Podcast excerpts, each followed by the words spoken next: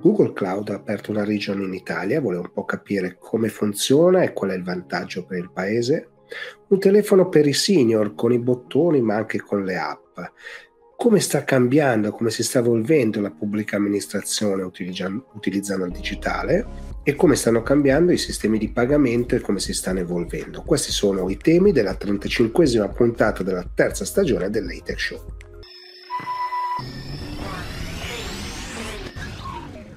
Ciao e benvenuti a una nuova puntata del Rete Show, questa è la 35esima di questa terza stagione. Vi ringrazio sempre tantissimo perché ormai il numero di podcast ascoltati settimanalmente è in costante crescita e non riesco neanche a spiegarmi il motivo, perché insomma sono entrato in tante classifiche di tante piattaforme, lo trovate davvero in tutte le piattaforme, quindi insomma volevo ringraziarvi. Come sempre vi invito a mettere i like, mi piace, iscrivervi al canale, insomma fare tutte le cose che si fanno normalmente, ma se lo state guardando in TV vi ricordo di andare insomma a comunicare in qualche maniera via mail e far sapere al canale che insomma avete apprezzato questa trasmissione, ricordando che la versione in TV è leggermente più corta e un pochino più consumer, quindi è un po' diversa da questa edizione da social.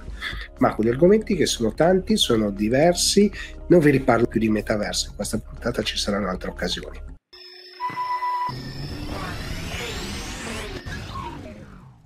Sono qui con Fabio Fregi di Google Cloud perché Google ha aperto una regione in Italia, o meglio c'era già, ma insomma oggi l'ha aperta ufficialmente e quindi volevo un po' farmi raccontare, intanto cominciare cosa significa avere una regione, perché è così importante avere una regione e soprattutto perché da questo momento in poi insomma potrebbe esserci una in crescita importante anche per il nostro paese. Intanto devo cominciare. Benvenuto e raccontami un po' Fabio che cosa hai vissuto insomma in questi giorni. Allora sì, la scorsa settimana abbiamo annunciato ufficialmente, sebbene tecnicamente la regione fosse già disponibile, di essere il primo cloud provider ad aprire 2 regioni in Italia, che parte di un investimento più ampio che Google ha annunciato già nel luglio del 2020, quindi finalmente dopo 1 anno e mezzo siamo andati a regime, quasi 2 anni, consisteva in oltre 900 milioni di dollari di investimenti in Italia, di cui le 2 regioni fanno parte, e ad aprire 2 regioni significa avere almeno 6 data center, perché per Google il concetto di regione è almeno 3 data center geograficamente e tettonicamente indipendenti, perché già all'interno di una regione i 3 data center devono essere in grado di fare il recovery uno dell'altro. In caso di major disaster, l'altra regione può,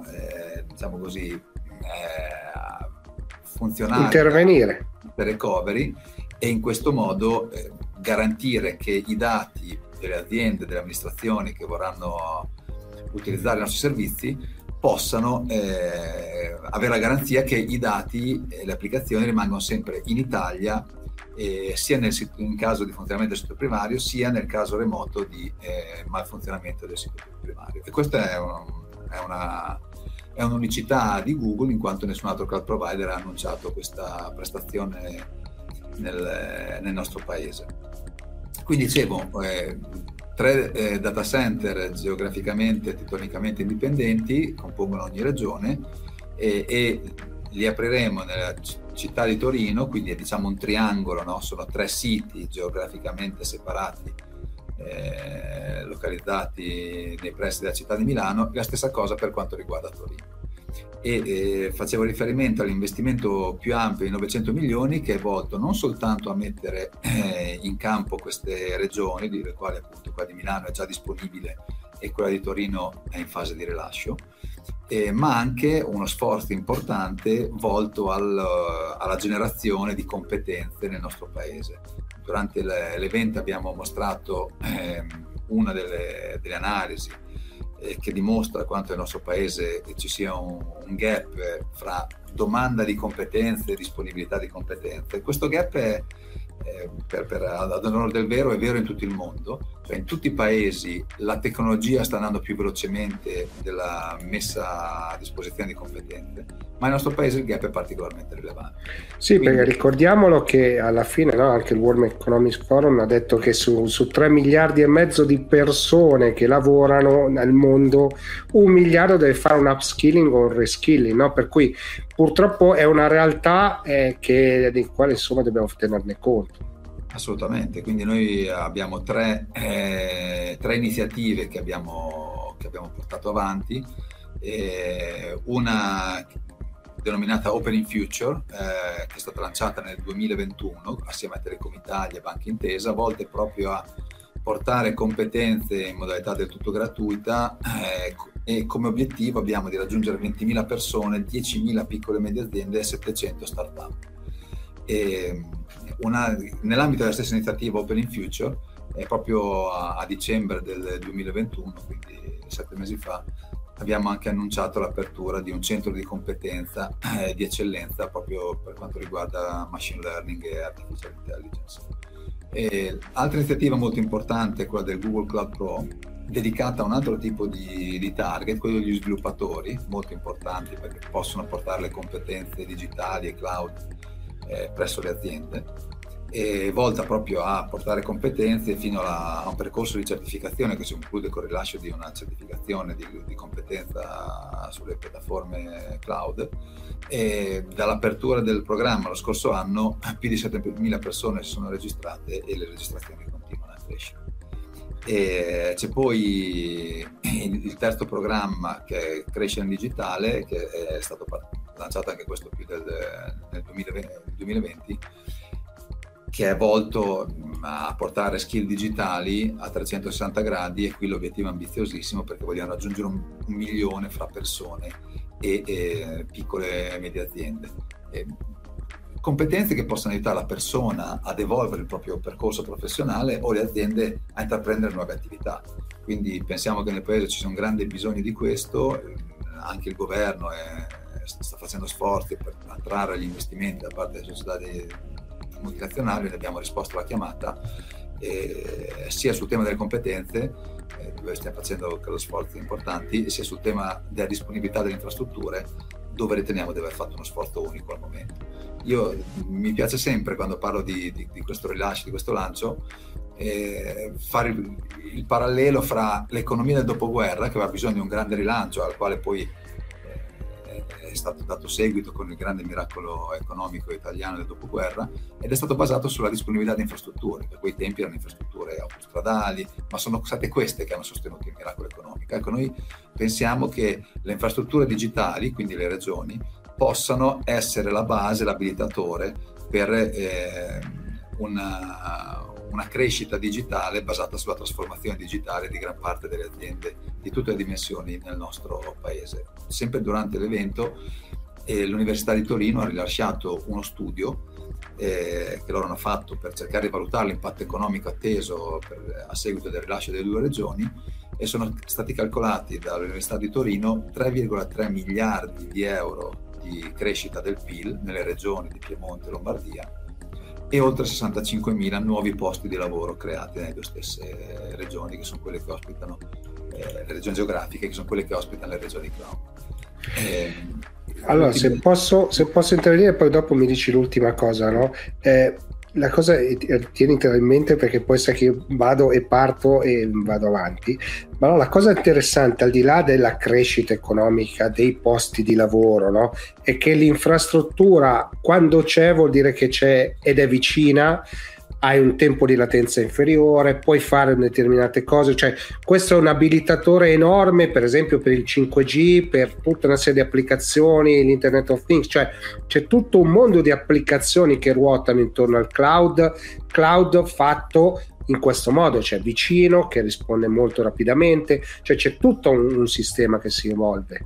Assolutamente. Allora abbiamo proprio rilasciato, sempre in occasione dell'evento, un'analisi che dimostra che noi stimiamo tempi di latenza ridotti dell'80% a seguito della disponibilità delle regioni nel nostro paese, e questo è importante proprio per quello che dicevi tu, cioè sia grandi aziende che hanno sviluppato i servizi supponendo che stessero nello stesso data center, adesso vogliono portarli in cloud, è chiaro che la latenza, cioè il tempo di risposta fra chi consuma l'informazione e chi la genera, che tipicamente sta nel backend, quindi nel cloud, è molto importante, perché se le applicazioni sono state sviluppate supponendo che chi chiede il dato e chi lo fornisce fossero nello stesso data center, allora purtroppo l'applicazione portata nel cloud ha bisogno che i tempi di latenza siano molto bassi. Avevamo diversi clienti che ci dicevano che, sfruttando le nostre regioni all'estero, i tempi di latenza spesso non soddisfavano le esigenze di business. Oggi con le due regioni pensiamo che si possano rispettare questi tempi di latenza e avere performance migliori, e anche implementare nuovi use case. Questo sia legato al fatto che le due regioni sono nel nostro paese, quindi possono rispondere in maniera performante, sia come rispondenza del fatto che abbiamo anche funzionalità di edge che possono complementare la capacità computazionale delle regioni ed essere distribuite sul territorio italiano. Quindi il punto invece ultimo che avevi prima? È legato alla sostenibilità ambientale, che dal nostro punto di vista deve far parte dell'analisi e del panorama di cui stiamo parlando. Sapete che Google è sempre stata estremamente attenta al tema della sostenibilità, e la ragione è che, avendo le infrastrutture più grandi al mondo, si calcola a fonti indipendenti che Google abbia 10 volte le infrastrutture di tutti gli altri cloud provider messi insieme, perché abbiamo un'infrastruttura che gestisce sia il 40% del traffico internet ogni giorno lato consumer, sia B2B con le soluzioni cloud. Questa infrastruttura, che è unica anche perché include una rete proprietaria, incluse le tratte interoceaniche, che siamo l'unico cloud provider a gestire con rete totalmente proprietaria, e questa garanzia di sicurezza, di performance e di predicibilità dei tempi di risposta. Come dicevo, avendo le infrastrutture più ampie al mondo, più capienti al mondo e più performanti, ed essendoci statistiche che dicono, per esempio, che negli Stati Uniti il 2% del consumo di elettricità viene da data center, essendo quelli che hanno data center più ampi, da sempre abbiamo sentito la maggiore responsabilità, la cosiddetta obligation, come dicono gli americani. Quindi Google è carbon neutral dal 2007, quindi sono 15 anni, la dimostrazione della sensibilità dal giorno 1, compra energie rinnovabili pari al consumo annuo, proprio consumo annuo in tutte le operation, dal 2017, quindi da 5 anni consecutivi, e dentro il 2030 abbiamo annunciato che raggiungeremo una gestione dell'operation 24/7 in tutte le nostre operation nel mondo totalmente carbon free. E per raggiungere questo obiettivo stiamo facendo sforzi enormi per fare in modo che i nostri data center siano il più sostenibili possibile, quindi per esempio il generatore di backup sempre più spesso è una batteria invece che un gruppo di continuità. E quindi ci sono una serie di cose che stiamo facendo per ottimizzare i consumi da parte delle nostre regioni, per ottimizzare il raffreddamento, per fare in modo che, quando c'è bisogno di un gruppo di continuità, anche in quel caso la fonte di energia eroghi elettricità. Uno studio del Politecnico di Milano ha dimostrato che portare i workload nelle due regioni in maniera importante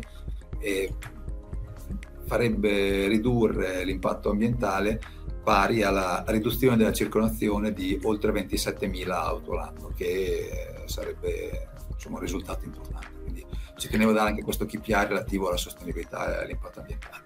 No, hai fatto bene. Poi sai che, insomma, io aiuto sempre Stefano Epifani con la sua fondazione per la sostenibilità digitale, quindi siamo perfettamente allineati. Sarebbe stata la domanda. L'ultima però che voglio farti è: adesso cosa ti aspetti? Cioè, Come reagiranno? Perché adesso, insomma, dovete raccontare alle aziende, no, che ci sono queste opportunità. Molti, insomma, sono già clienti, molti, insomma, si muoveranno. Sappiamo che poi ormai la moda di questo periodo è il multi-cloud, l'utilizzare, insomma, sistemi diversi. Quindi in questo contesto cosa ti aspetti?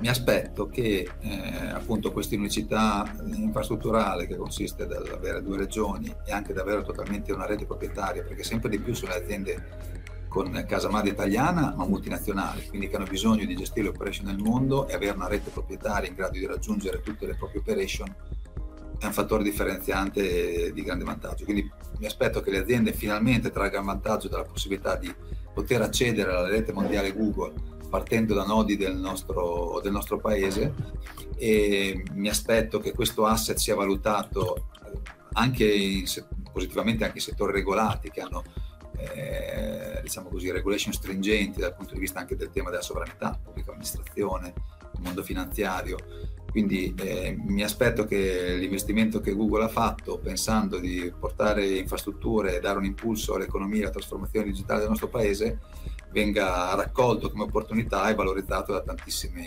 aziende e amministrazioni del nostro paese. Ma io ne sono convinto per due motivi, ripeto, perché andiamo sempre più verso l'Internet of Things e quindi ha bisogno di questo tipo di servizi. L'intelligenza artificiale ha bisogno di dati raccolti anche in tempo reale, quindi. E poi c'è l'e-commerce, no? Che è totalmente esploso e quindi anche questo è un altro generatore di domanda. Ci sono dei vettori che insomma vi dicono che la strada da intraprendere è questa. Il migliore, sono d'accordissima, ricordando l'e-commerce secondo me hai toccato un punto, riteniamo centrale. La manifattura italiana è un'eccellenza nel mondo, sappiamo che è la seconda in Europa, è veramente un'eccellenza e merita di competere sui mercati globali grazie al commercio elettronico che in qualche modo è in grado di rompere le barriere spaziali. Quindi il miglior modo per gestire un sito di e-commerce e soprattutto i picchi che a volte devono essere sostenuti a fronte di domande non pianificate è il cloud, e siamo certi che le due regioni possono essere il miglior modo per garantire la performance e l'affidabilità dei siti di commercio elettronico e appunto dare un impulso anche relativamente all'impatto del PIL derivante dal fatto che l'eccellenza manifatturiera italiana possa avere una vetrina mondiale e non locale. Ah, tra l'ultima domanda c'era sempre una in canna, però la sicurezza, no? Perché poi questo è uno dei temi fondamentali, scusami. Assolutamente, diciamo, Google è credo riconosciuta per avere un'eccellenza anche dal punto di vista della sicurezza. Abbiamo anche recentemente fatto acquisizioni importanti in questo senso. Sapete che i nostri ricercatori, le nostre persone dell'ingegneria spesso fanno dei contest con gli hacker di tutto il mondo chiedendo in qualche modo di testare la performance delle nostre piattaforme e fino ad ora non ci sono mai stati problemi, quindi è una problematica di grande priorità, resa prioritaria anche dalla situazione internazionale che vede generare un numero di attacchi crescente alle amministrazioni, alle aziende del nostro paese. Quindi riteniamo che il cloud, in particolare quello che noi cerchiamo di fare con il nostro cloud, possa essere la migliore risposta per avere garanzie che le proprie architetture, le proprie tecnologie, i propri dati siano al sicuro oltre che performanti. Allora Fabio, grazie mille della chiacchierata, anche se poi insomma ogni tanto ti vedo passare sotto casa in bicicletta, mi viene di fermarti ma sei sempre intrapreso, quindi grazie davvero e voltiamo pagina.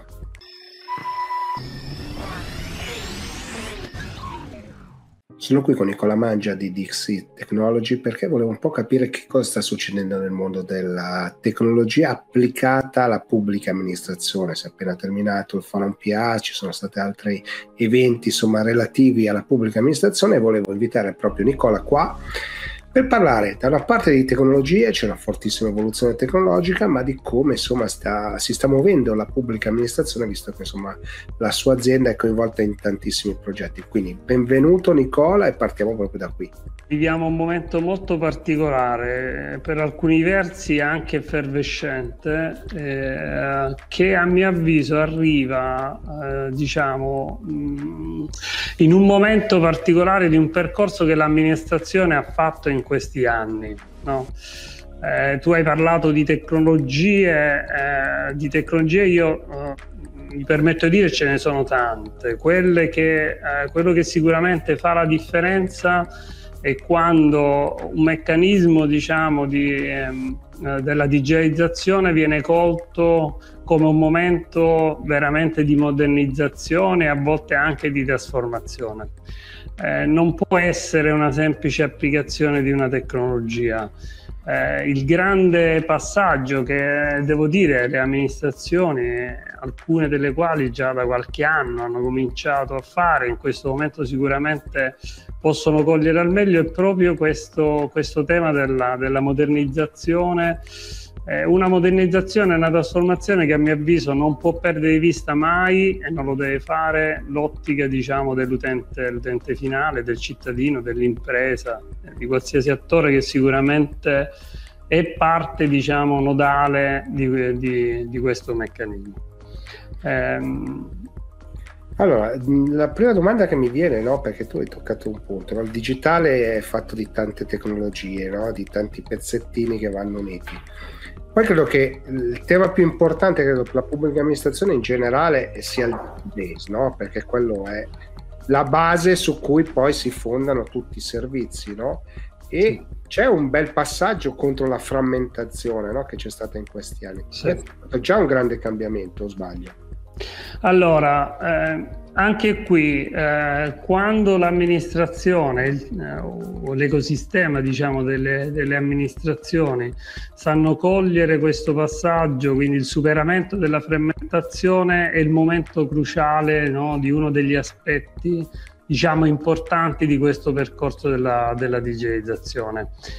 A oggi noi viviamo costantemente ormai collegati, no, nel mondo, e fruiamo di servizi attraverso vari dispositivi. Sicuramente il cellulare è quello più diciamo utilizzato, ma non solo.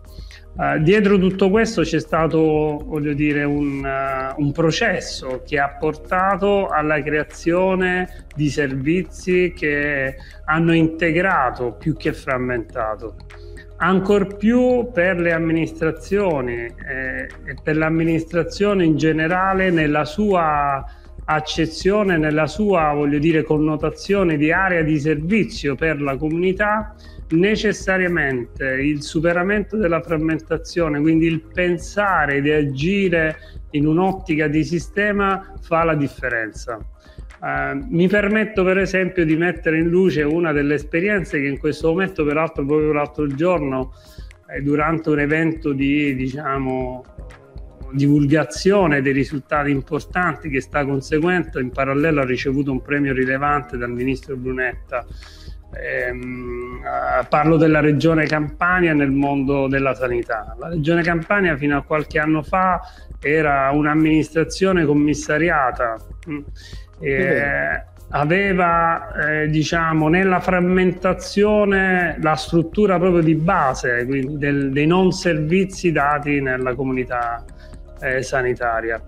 Il percorso che ha fatto diciamo l'amministrazione è stato notevole, dove a mio avviso il superamento di questo concetto alla frammentazione è proprio l'esempio, si è mossa nell'ottica di definire ed attuare dei modelli di integrazione, di ammodernamento dei sistemi, ma di forte integrazione. Questo ha consentito, e questo fatto in periodo pre-Covid, nel momento in cui è esplosa la pandemia con il Covid, ha attuato questo modello che di fatto è diventata un'accelerazione micidiale. La Regione Campania tra le prime è riuscita a mettere a disposizione della comunità i servizi per la prenotazione di test, di tamponi, ma anche di monitoraggio per le strutture sanitarie dei posti letto ovviamente per il Covid, a supporto anche delle ambulanze che agivano nel territorio, così come successivamente nel piano vaccini e così via. È il risultato di tutto, diciamo, un progetto, un'idea ben precisa che partiva diciamo dalla frammentazione come elemento negativo e ne coglieva, ha saputo cogliere quegli aspetti nodali e strategici che le hanno consentito di fare un passaggio così rilevante.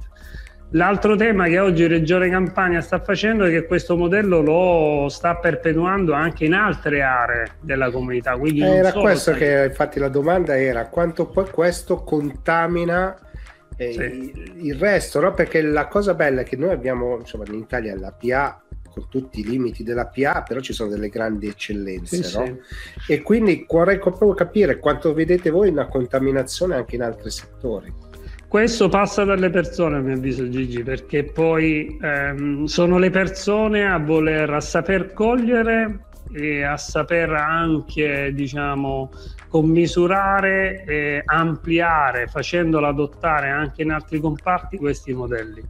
Io dico che in questo momento noi viviamo anche un momento positivo nel mercato, diciamo, per quanto riguarda il comparto pubblica amministrazione, perché l'amministrazione è cresciuta attraverso le sue persone, i suoi manager.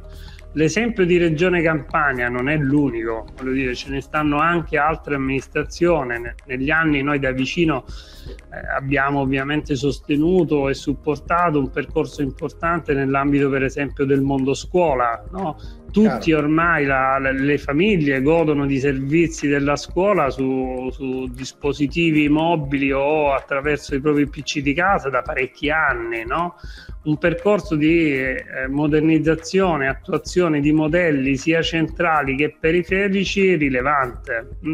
Allora, sta sì, così come anche il comparto ovviamente delle finanze, sia del Ministero dell'Economia che di Sogei, no? Tante iniziative, vedasi il 730. Allora sono tutti casi di eccellenza che dimostrano come l'amministrazione ha saputo organizzare, non ha saputo solo attuare tecnologia, ha saputo costruire modelli, ed è la stessa che poi le va ad attuare e perpetuare non solo al proprio interno, perché in questo momento vedo anche un meccanismo di interazione fra le amministrazioni che si interscambiano modelli di questo tipo.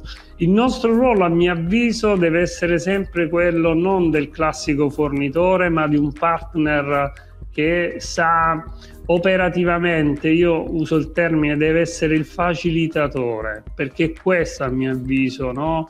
È anche un senso di responsabilità che noi dobbiamo avere, soprattutto noi attori, diciamo, rilevanti, devono saper facilitare sia, voglio dire, questo meccanismo di adozione dei modelli, no?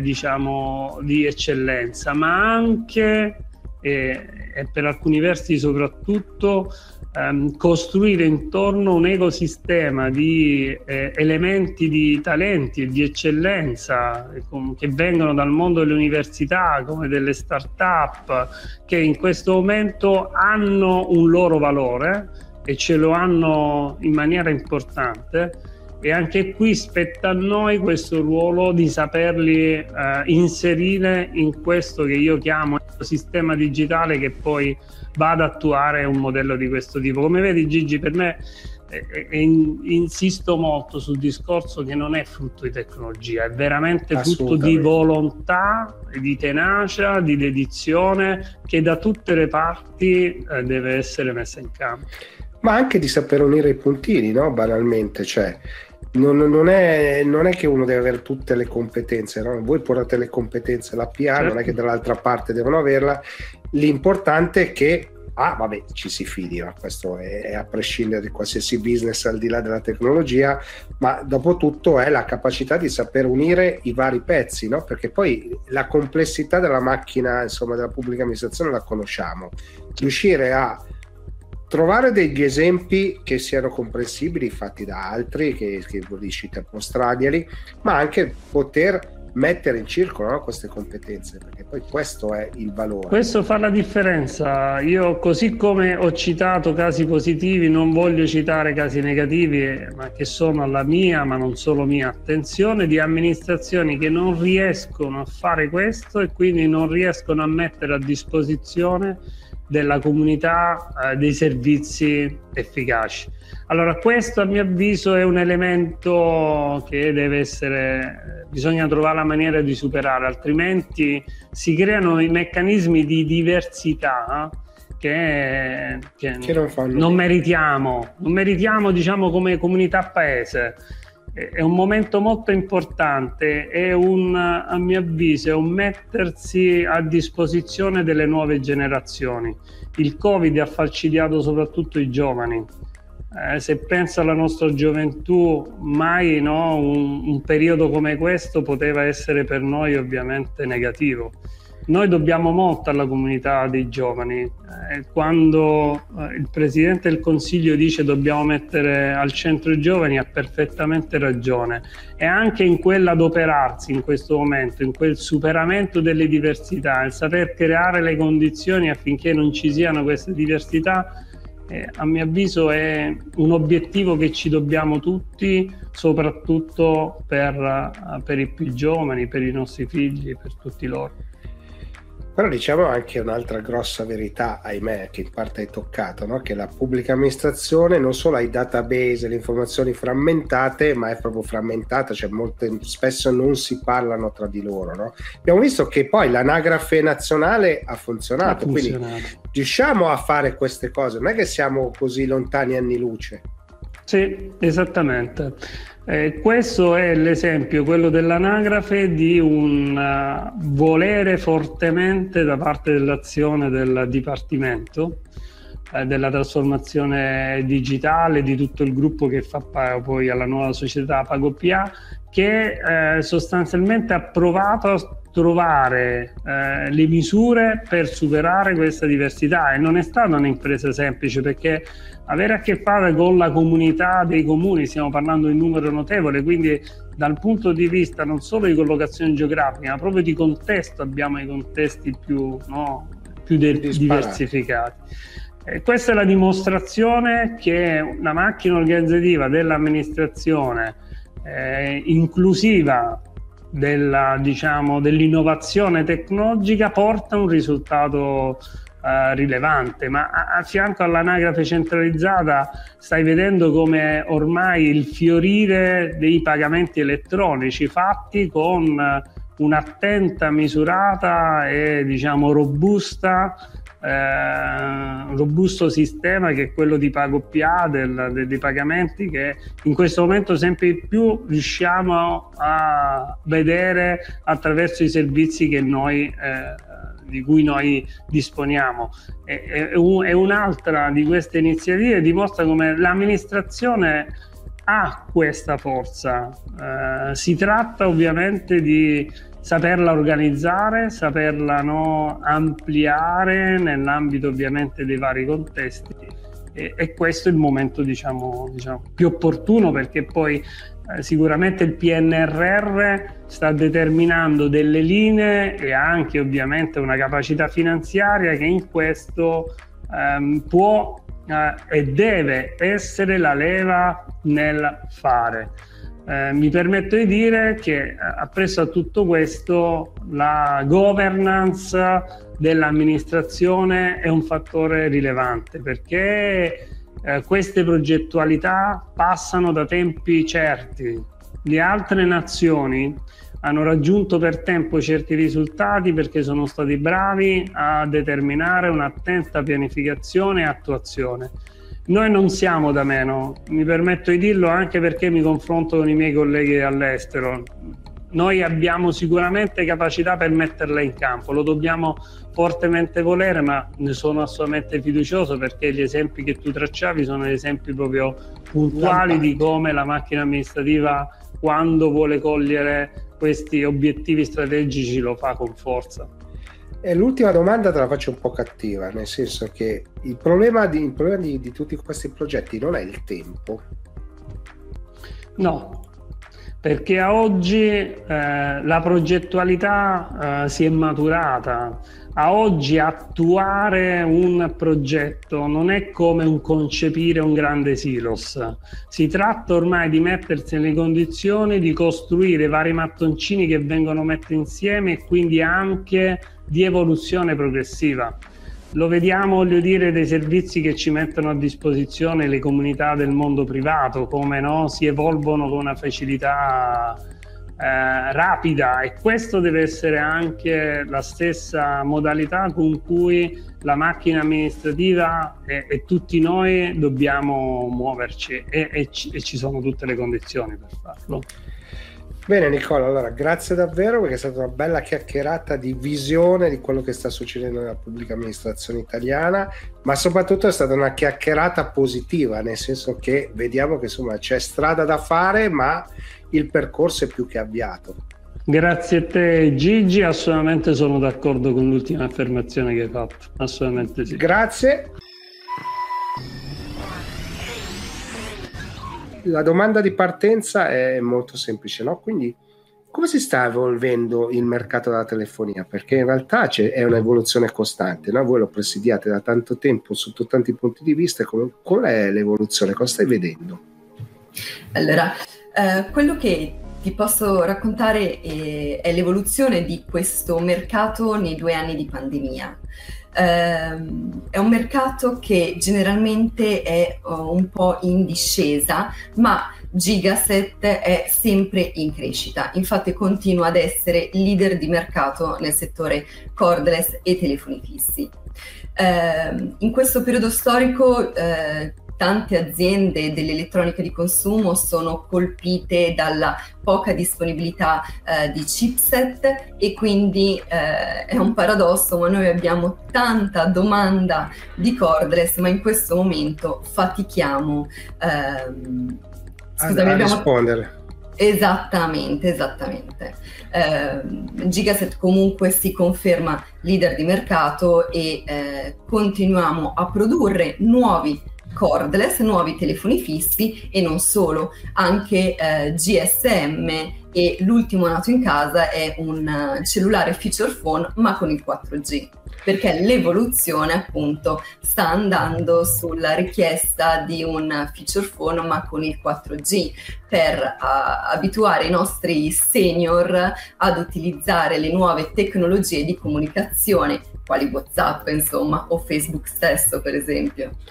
Ed è un mercato molto, molto interessante, no? Abbiamo visto con la pandemia, no? Che c'è stata l'esplosione, no? Delle video call in tutti i modi, no? E questa è una necessità di comunicazione, quindi di rimanere in contatto, però anche i senior hanno imparato che non solo si possono sfruttare questi strumenti, ma si possono anche trovare applicazioni nuove, no? In questo mi sembra che voi vi siete mossi molto. Sì, assolutamente. Infatti con il nuovo modello, il Gigaset GL7, risponde appunto a questa esigenza. I senior sono rimasti magari da soli durante la pandemia e cercavano un metodo per riuscire a vedere i propri nipoti, ma i feature phone presenti sul mercato non avevano la possibilità di connettere il nostro senior con i propri cari attraverso per esempio una video call, mentre la richiesta di adesso è proprio quella di avere la possibilità di effettuare le video call, di vedere i propri cari, di trasferire foto, di inviare quindi foto, video dei propri cari. Quindi l'importante in questo momento è rimanere sempre di più connessi con le nuove tecnologie, ma in maniera molto semplice, perché magari un senior non è abituato a utilizzare un touch o non vuole, non ci riesce, e noi rispondiamo perfettamente a questa esigenza con un feature phone GL7 che mi piace definirlo come un cellulare comodo da utilizzare, semplice, che unisce la potenza di uno smartphone alla convenienza e alla facilità d'uso di un feature phone. La domanda però che sorge un po' spontanea è: c'è una ricerca, no? Ovviamente in questi prodotti, al di là delle componentistiche, anche proprio di utilizzo, no? Cioè, un po' ci hai raccontato l'esigenza di vedersi, di mandare le immagini, di poterle rivedere, di poterle catalogare, no? Questa è un'esigenza di base. Poi in realtà si scopre che ce ne sono altre, no? Di app che si possono utilizzare e che sono utili.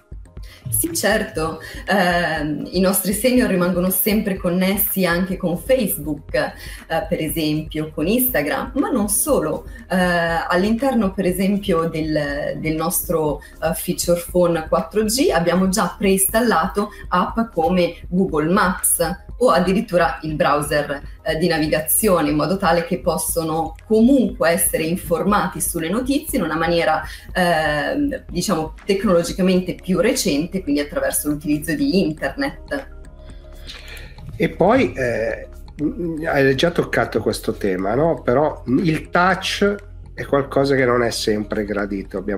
Ci sono ricerche di mercato che sopra il 65, diciamo così, è difficile usare il touch, hanno sempre un pochino di difficoltà, non si sa perché poi in realtà è molto naturale, ma appunto probabilmente sono degli immigrati digitali che hanno difficoltà a interfacciarsi con questo tipo di cose.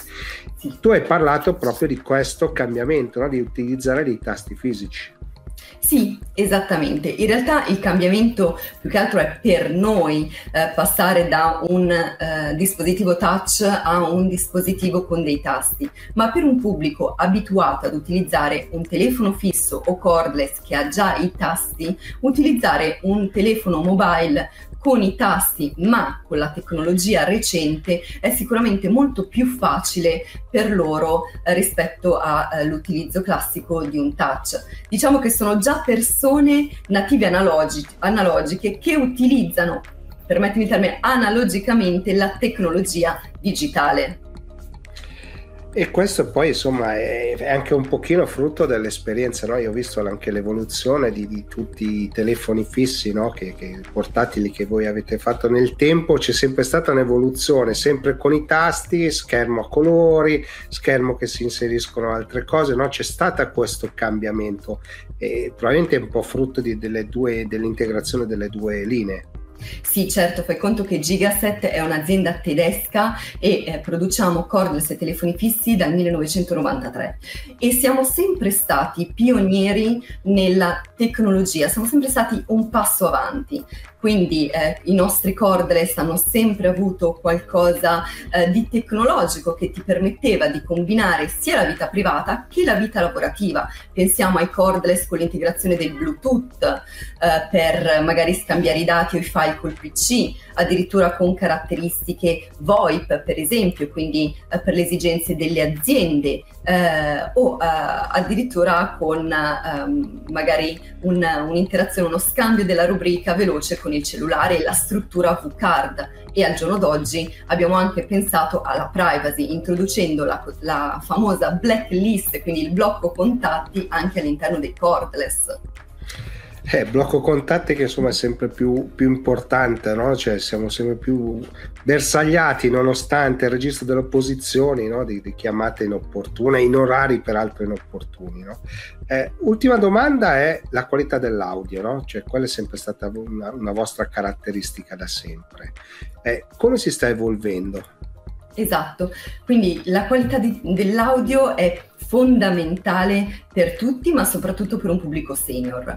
Quindi nei nostri telefoni dedicati ai senior, sia cordless che GSM, l'audio è fondamentale ed è a un volume molto alto, fino a toccare i 32 decibel, per esempio in alcuni cordless appositamente studiati per questo pubblico, ma anche la frequenza è importante. Abbiamo due tipologie di frequenze, una frequenza alta e una frequenza bassa, che si adattano appunto alle esigenze dell'udito di ognuno di noi, per non parlare poi di tutti i nostri prodotti che sono compatibili con gli auricolari Bluetooth, anche addirittura con nuovi dispositivi Bluetooth adatti anche al cordless, quindi ogni tanto mi viene da pensare che veramente la tecnologia senior fa dei passi avanti e noi cerchiamo di stare proprio a questo passo, insomma. Va bene Selena, allora grazie mille per la chiacchierata, perché ci hai portato in questo mondo che comunque ci tocca da vicino, almeno io avendo la mamma anziana, insomma devo andare a cercare questo tipo di prodotti, insomma con voi riesco sempre a trovare la soluzione giusta, però è un mercato che sicuramente continua a crescere e poi insomma piano piano prima o poi ci arriverò anch'io lì e quindi mi toccherà poi adattarmi.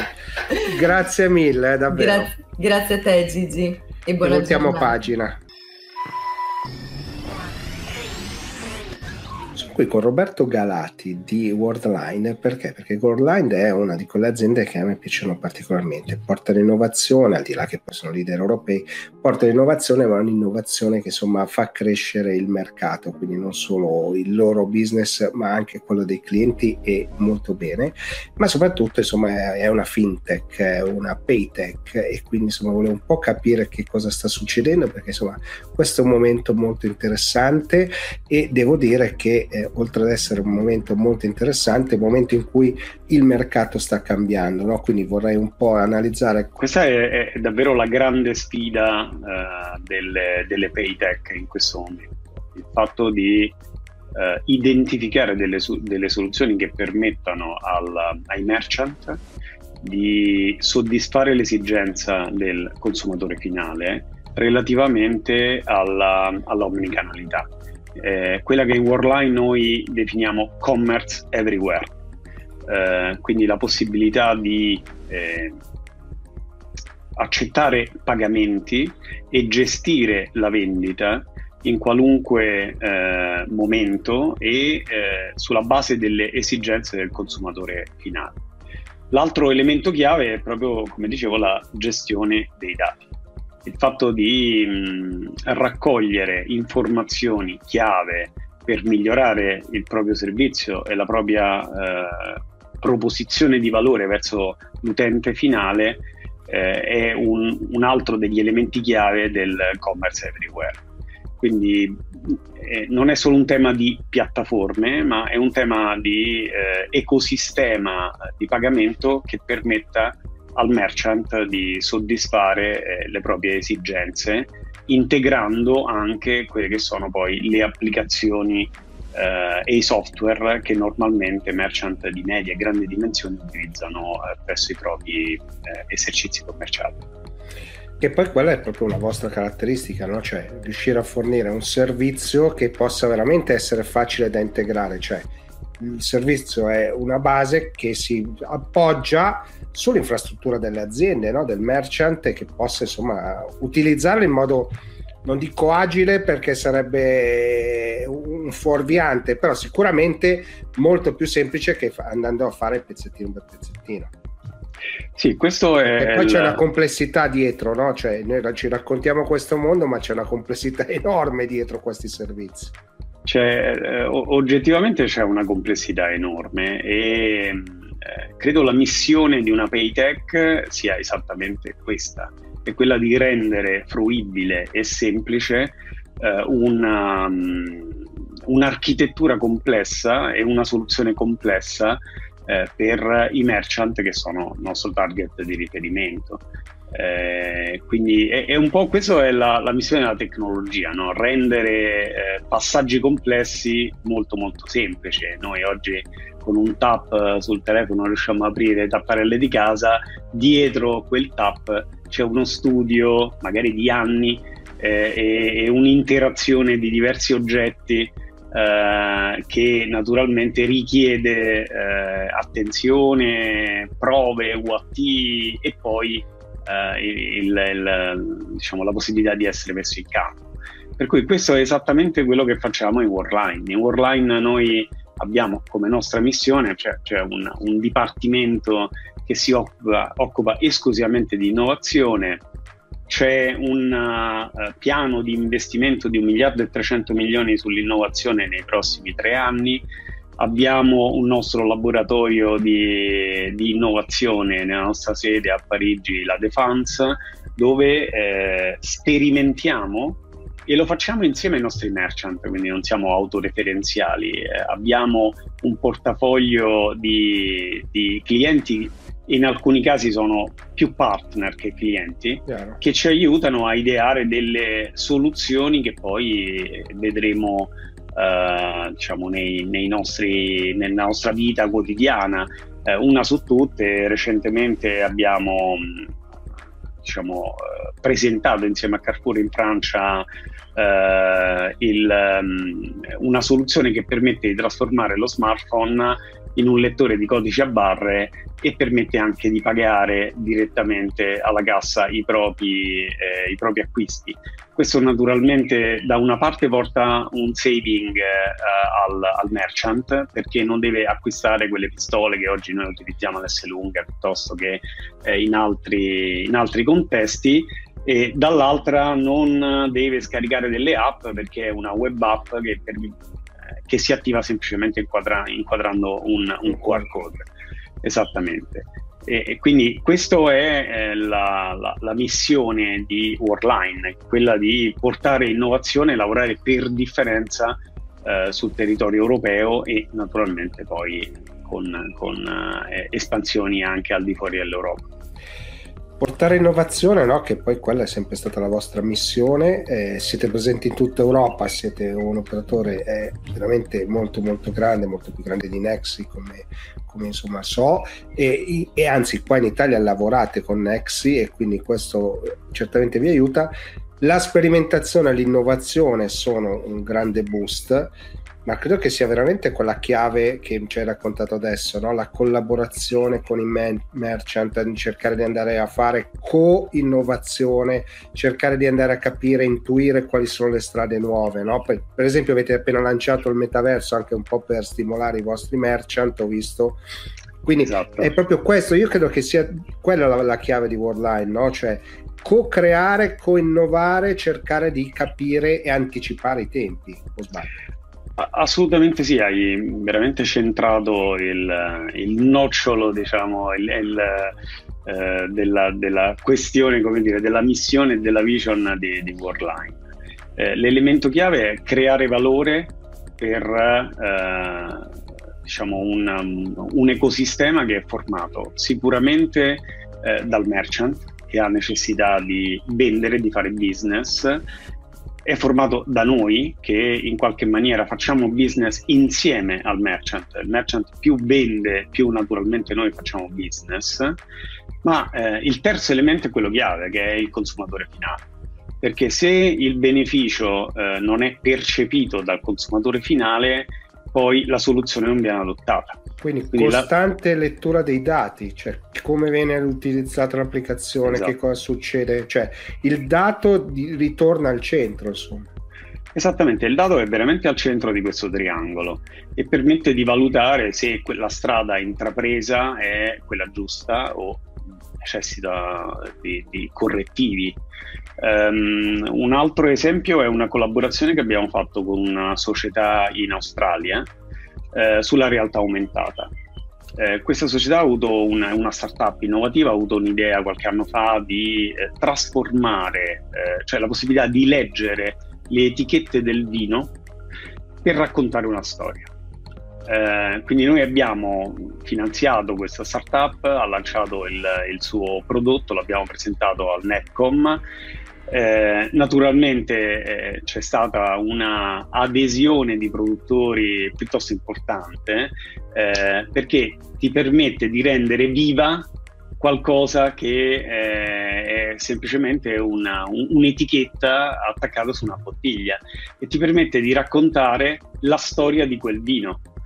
Facendolo attraverso delle immagini o anche delle animazioni, ed è stata un'idea davvero brillante, perché si pensa alla realtà aumentata legandola al mondo diciamo dei mobili, piuttosto che qui devo dire Ikea è stata veramente disruptiva, ha lanciato la sua realtà aumentata nel 2017, stiamo parlando di 5 anni fa, e in questo momento 5 anni sono un'era. Un'eternità. Esatto.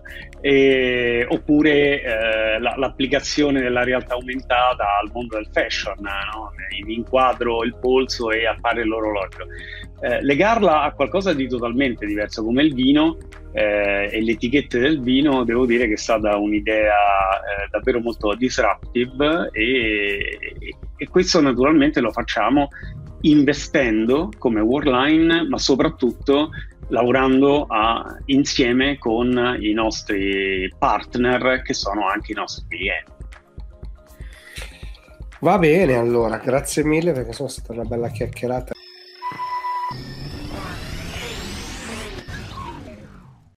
Siamo giunti al termine anche di questa puntata dell'Hightech Show. Come sempre volevo ringraziare per essere stati qui. Vi voglio ringraziare perché siete tanti che seguite le dirette, quindi anche questa è una cosa che mi fa veramente tanto tanto piacere sempre. I podcast continuano a crescere, iscrivetevi ai canali, fate sapere, condividete, insomma, e più che altro fatemi sapere quali sono gli argomenti che più vi stanno a cuore, in modo che io possa andare a cercare qualche interlocutore, perché come sapete non sono io che parlo all'Hightech Show, ma faccio parlare i protagonisti del settore, coloro che con la tecnologia insomma ci sguazzano e ci lavorano quotidianamente. A questo punto non mi resta altro che darvi appuntamento alla puntata della prossima settimana. Ciao e grazie.